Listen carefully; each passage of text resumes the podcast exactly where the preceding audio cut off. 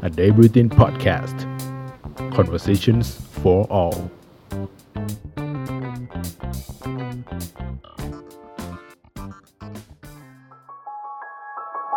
ริคาเท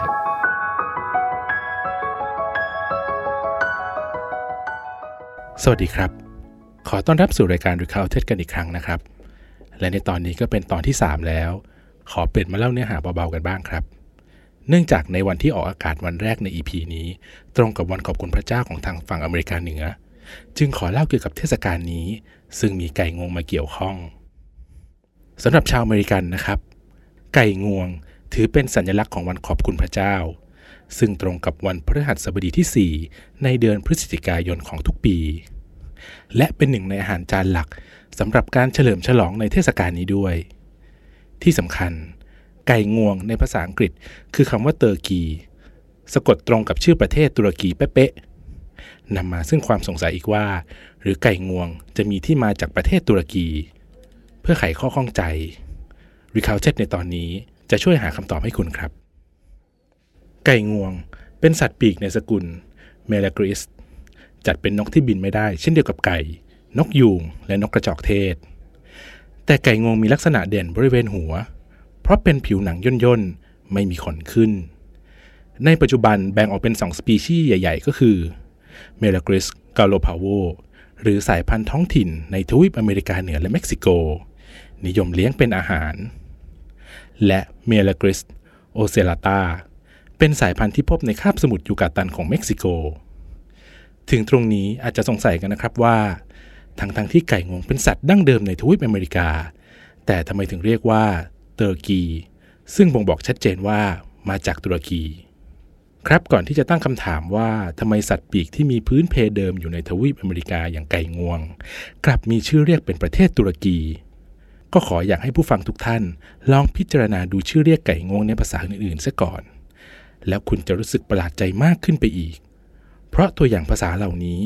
ก็นำชื่อประเทศมาเรียกเป็นชื่อไก่งวงเช่นกัน ลองดูตัวอย่างนะครับ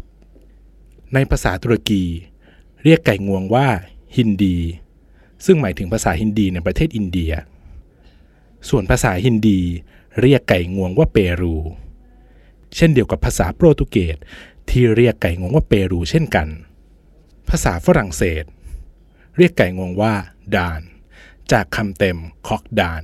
แปลว่า ไก่อินเดีย ภาษารัสเซีย เรียกไก่งวงว่า อินจุก แปลว่า อินเดีย และภาษามาเลยนะครับ เรียกไก่งวงว่าอายัมบาลันดา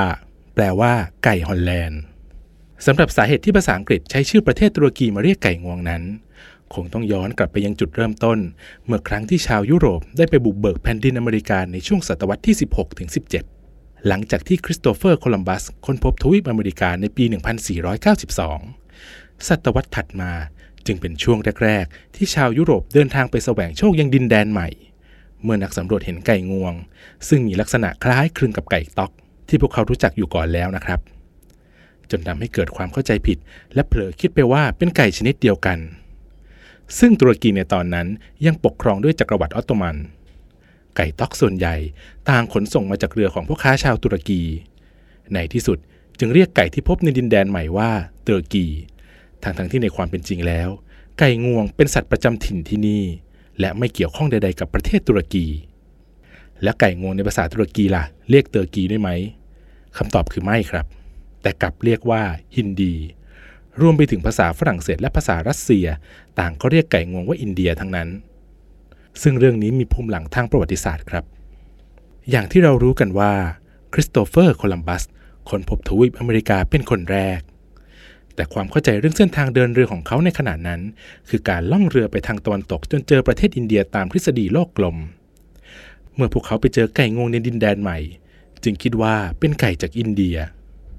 แต่ความเชื่อของโคลัมบัสที่คิดว่าดินแดนนี้เป็นอินเดียถูกหักล้างโดยอเมริโกเวสปุชชีเขากล่าวว่า นั่นเป็นทวีปใหม่ที่ยังไม่มีคนยุโรปเดินทางไปสำรวจต่างหาก ซึ่งก็คือทวีปอเมริกาในปัจจุบัน ส่วนภาษาโปรตุเกสที่เรียกไก่งวงว่าเปรู เพราะเป็นการเหมารวมว่าประเทศเปรูคือตัวแทนของทวีปอเมริกา ก่อนที่คำนี้จะถูกคนอินเดียยืมมาใช้ในภาษาฮินดี นั่นก็คือคำว่าเปรูเช่นกัน แม้ว่าในหลายภาษาจะเรียกไก่งวงเป็นชื่อประเทศต่างๆ แต่ก็ยังมีภาษาอื่นๆอีกมาก ที่เรียกไก่งวงจากลักษณะภายนอก เช่น ภาษาไทย เรียกไก่งวง เพราะมีจังงอยลักษณะคล้ายงวงช้าง ภาษาสเปน เรียกไก่งวงว่าพาโวแปลว่านกยูง ส่วนภาษาจีนเรียกว่าหัวจี แปลว่า ไก่ไฟ ภาษาญี่ปุ่น เรียกชิปจิเมนโจ และภาษาเกาหลี เรียกว่าชิวมยอนโจ ซึ่งทั้งสองภาษา แปลว่านกเจ็ดหน้าเหมือนกัน ส่วนชื่อของ Thanksgiving หรือเทศกาลขอบคุณพระเจ้านะครับ ให้ความรู้สึกว่าเป็นเทศกาลของชาวคริสต์ก็จริง แต่พื้นที่ที่ถือปฏิบัติประเพณีนี้ก็คือทวีปอเมริกาเหนือ ประกอบด้วยสหรัฐอเมริกาและแคนาดาเท่านั้น โดยที่มาที่ไปมีความเกี่ยวข้องกับการสำรวจทวีปใหม่ในช่วงศตวรรษที่ 16-17 ในอดีต ชาวอังกฤษที่นับถือศาสนาคริสต์นิกายพิวริตันออกไปแสวงโชคที่โลกใหม่หรืออเมริกาในปี 1620 โดยบริเวณที่ชาวอังกฤษมาตั้งอาณานิคมอยู่ในยุคแรกนั่นก็คือเมืองพรีมัตรัฐแมสซาชูเซตส์ในปัจจุบัน ช่วงเวลาที่ชาวอังกฤษมาแสวงโชคถึงโลกใหม่ เป็นช่วงฤดูหนาวที่โหดร้าย บางคนทนหนาวไม่ได้จนตาย คนที่รอดร่างกายก็อ่อนแอจากการเจ็บป่วย ในปีต่อมา พวกเขาได้ชาวพื้นเมือง นั่นก็คือชาวอินเดียนแดงนะครับ ช่วยสอนปลูกพืชผลและจับปลาในแม่น้ำจนกระทั่งพวกเขาเก็บเกี่ยวผลผลิตได้เป็นจำนวนมากทำให้ในฤดูใบไม้ร่วง ปี 1621 ชาวอังกฤษและชาวพื้นเมืองต่าง ร่วมกันเฉลิมฉลองกันยาวถึง 3 วัน ถือเป็นวันขอบคุณพระเจ้าครั้งแรกในโลก จากเหตุการณ์นี้นะครับ จึงกลายเป็นประเพณีปฏิบัติเรื่อยมาในฤดูใบไม้ร่วงของทุกปี ตั้งแต่สมัยยังเป็นอาณานิคม จนกระทั่งประกาศเอกราช และก่อตั้งประเทศสหรัฐอเมริกา แต่วันที่ฉลองก็ยังมีความแตกต่างกันในแต่ละพื้นที่ จนกระทั่งในปี 1863 ประธานาธิบดีอับราฮัมลินคอนกำหนดให้วันขอบคุณพระเจ้า เป็นวันหยุดราชการทั้งประเทศ ซึ่งตรงกับวันพฤหัสบดีสุดท้ายของเดือนพฤศจิกายน ก่อนที่ปี 1941 ประธานาธิบดีแฟรงคลินดีรูสเวลล์จะปรับให้เป็นวันพฤหัสบดีที่ 4 ของเดือนพฤศจิกายน และเป็นมาตรฐานมาจนถึงปัจจุบัน